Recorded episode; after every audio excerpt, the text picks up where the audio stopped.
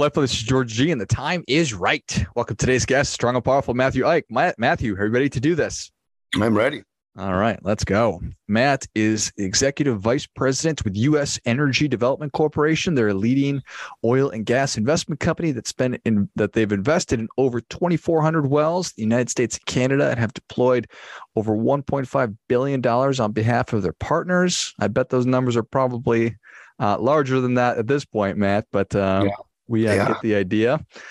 Excited to have you on. Tell us a little bit about your personal life, some more about your work, and why you do what you do. Ooh.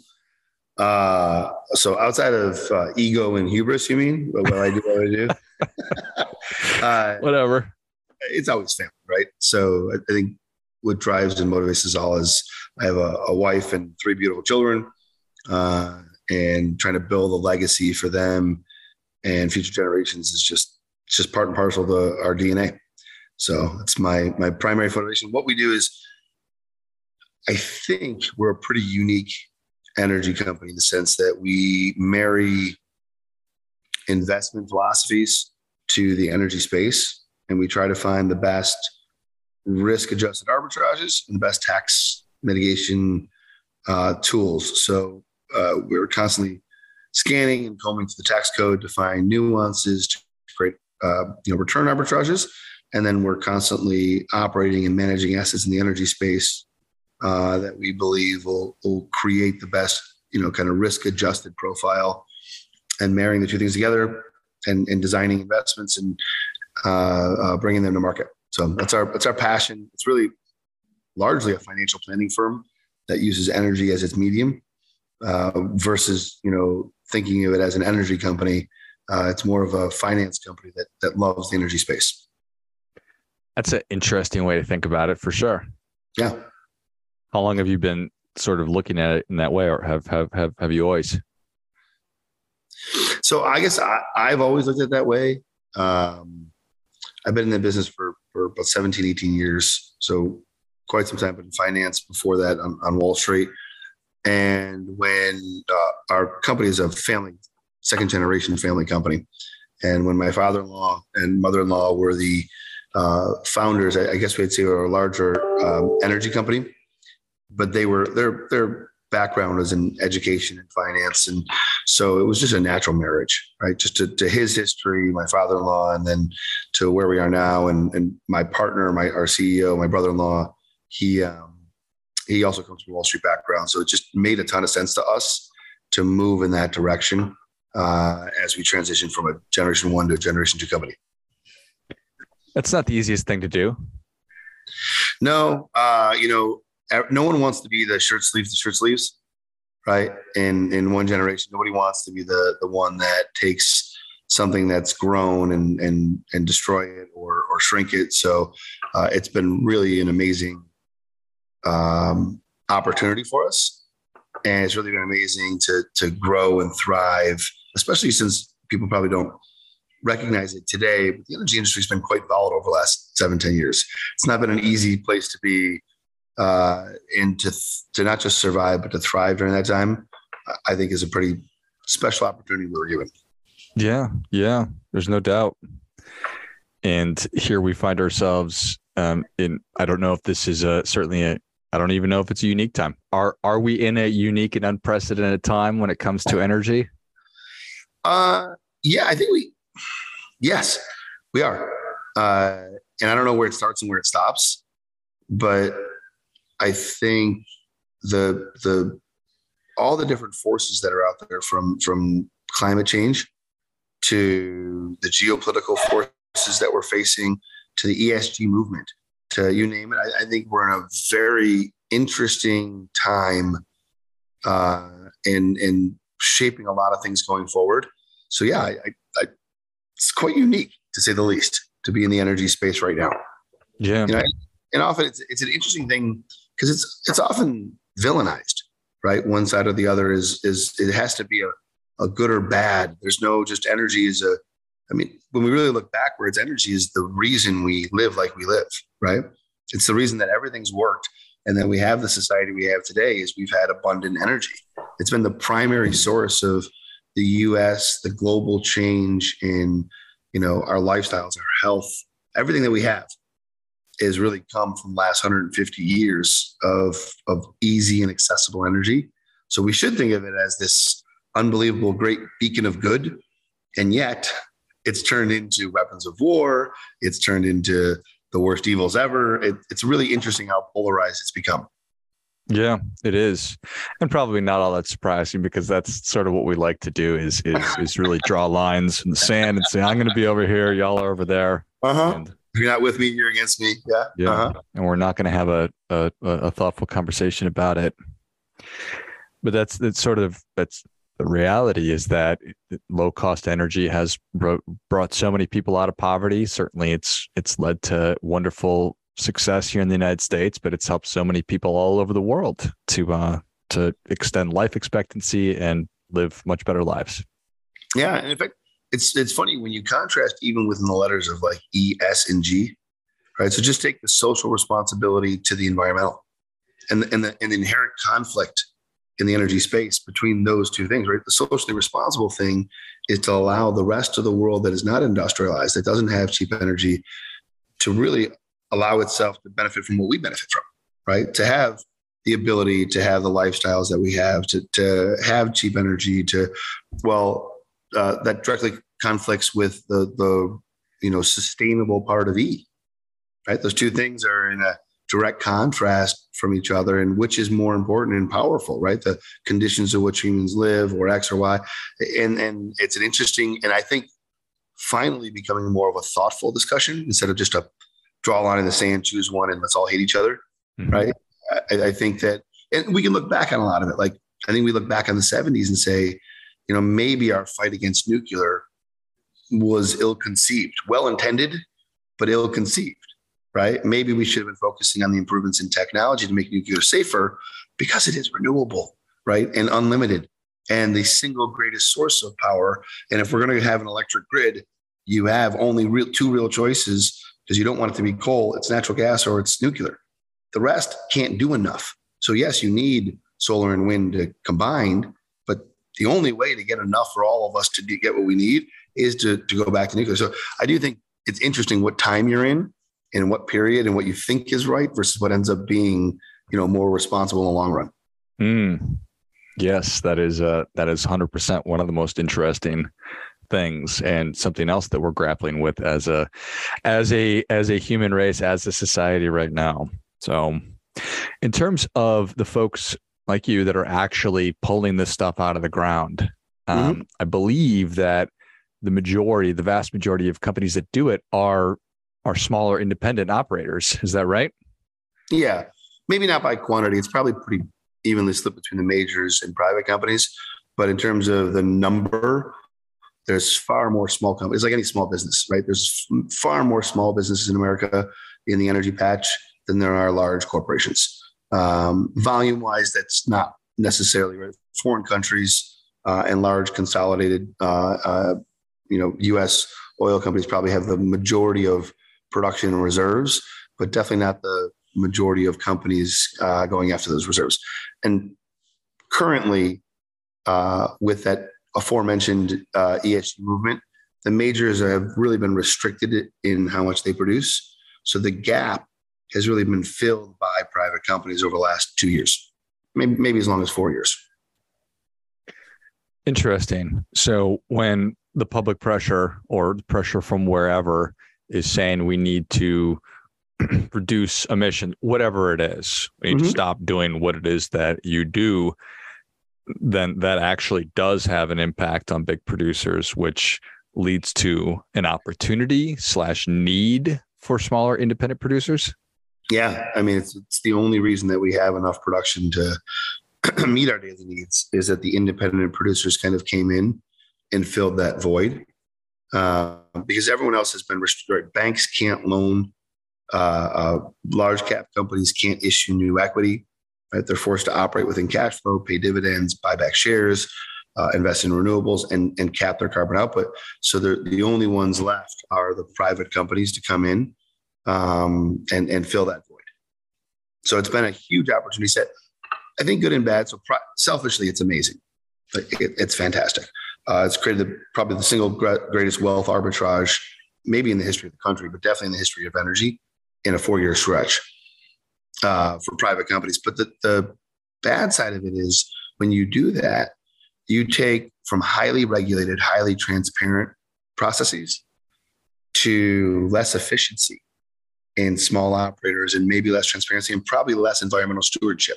So, not speaking for ourselves because we focus very heavily on it, but you know, a smaller company is going to have a lot harder time putting in all those checks and balances and cost savings and transparency that a major has to. So, in some sense, you know, while it's a great opportunity set, I, I do sometimes wonder if we're doing a disservice uh, in in what we've done. That political decisions have unintended consequences, Matthew? No, no. never. never. As as as you're looking at at at Europe and Russia and, and Germany and winter, what are your thoughts? Uh, I think we get through this winter. Uh, it's a really scary situation. So, to put this in context for everyone, there's a realistic situation where people are not just rationed, but run out of energy in an industrialized world. Not just rolling blackouts, blackouts, like dark ages style. We don't have enough energy. The lines in Poland to get coal right now are so long where people are actually getting physical coal for their house to actually heat their house for the winter. And they're waiting in lines as if this was the Soviet Union, right? Like there, there's some amazing things happening in an industrialized world that people just don't comprehend. And I think what's really scary is what we realize from this goes back to that S component. The most socially responsible thing to do from a global perspective is to probably have the best actors producing the most and the worst actors producing the least. Like we want the US producing more natural gas because of its standards, and we want Russia producing less. Right. At the end of the day, if there's X amount of supply going to market, we sure as heck don't want Venezuela, Russia, Iran, um, and, and, the worst actors in the world to have that power, right? We really want it to be the countries that have. So we want Poland to open up their own natural gas reserves. They've been unable to drill and frack for the last decade. Well, they have enough reserves to provide for themselves, but because of their policies, they didn't. They relied on Russia. Well, that's really bad social responsibility, right? It, it's actually, you know, it, we made our bed, now we got to lie in it. It's pretty sad. And what happens that really scares me is next year, if they can, if we, if Europe makes it through the winter and has enough supply, the U.S. is going to have a really difficult choice on its hands. And this is really natural gas specific, not so much oil. We we produce and, and distribute about twenty percent of our natural gas through LNG globally. Well, natural gas is seventy dollars an MCF in Europe. It's seven here just putting in context of cost. Next November, we're going to have to choose to fill our own inventories. And if we don't, we'll see $20 in MCF gas. But socially, if we don't, Europe will be without power. So if this goes on for another year, the question becomes how do we weigh that economic cost? Who's going to burden that? Who's going to shoulder that, right? If the US doesn't have excess capacity and we run through a cold winter, are people going to be okay with rolling blackouts in the US to help Europe? I, I don't think people realize how serious this is and that we're only a year away from absolute calamity. And maybe it happens this winter. You know, La Nina is, El Nino is in effect. And you, it's, scary, it's scary if you get a cold winter right now in Europe, what happens? So I, I don't know. I'm not, I'm not very happy with the global situation we face. And it's all self induced, which is even sadder. Right. scary. Yeah. Yeah. We don't see it. We're 3,000 miles away. Right. So, Everything's fine here. Yeah.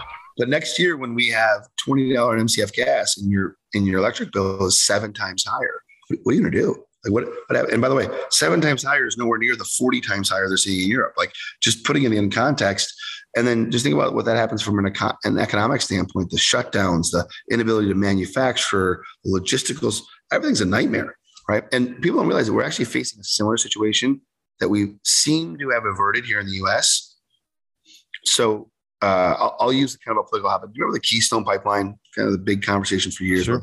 Pipeline. I don't think people really know what the Keystone Pipeline is supposed to do. It's supposed to bring heavy crude from Canada down to the U.S. It's really what it does. Uh, and, and from a pure environmental perspective, you'd rather have it pipelined than railed, hmm. right? Because it's coming down to the refinery. The refineries need it to make diesel, right? You need the heavy crude with the U.S. light sweet crude. Combine the two, and in essence, you get your distillates and your diesels. And it's still coming here, but it's coming through Burlington Northern, right? It's coming through the railroads. It's a lot less environmentally sound than coming through the pipeline. But now we're getting less quantity than we should. And the problem becomes if you think about the US logistical supply chain issues, how do we get everything to market? How do we get, we truck it? Everything's coming from diesel. Well, you run through a diesel shortage and, and you're already at a pricing diesel shortage this summer that was nasty, right? But an actual supply side shortage where there's not enough diesel to get supplies to market, what happens to inflation? Too much money, too few goods. This doesn't become a five year problem, this becomes a 15 year problem. And it's all because we had to make stupid political decisions based on feel good moments versus the actual necessities of what we need to run. And, and the Northeast is seeing this in the same thing in natural gas, where people in the North are going to pay obscene amounts for natural gas next year. Yet, because of the infrastructure in the South, the same amount of supply in the Utica and the Marcellus as there is maybe a lot more than in the Haynesville and the Permian from a gas side. Yet the South has unlimited infrastructure, it's built pipelines, and the North didn't allow it, and they can't get product to market it's just an amazing phenomenon that we've just done a poor job of politicizing everything instead of realizing that it's not political. There's no political argument here. It's just to do what's right. Sorry, it's kind of a soapbox. Not at all. That's it's it's.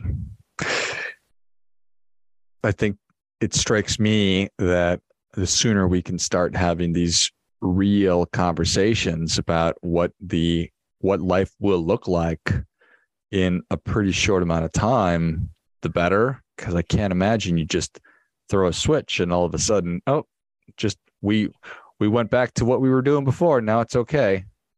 Yeah, it's crazy. And the reality so here's the big kind of picture that people should get. Intelligent people should also say renewables are essential, right? So you have 8 billion people on this planet, and there's going to be 10 billion at some point in time, probably in the next 10 years.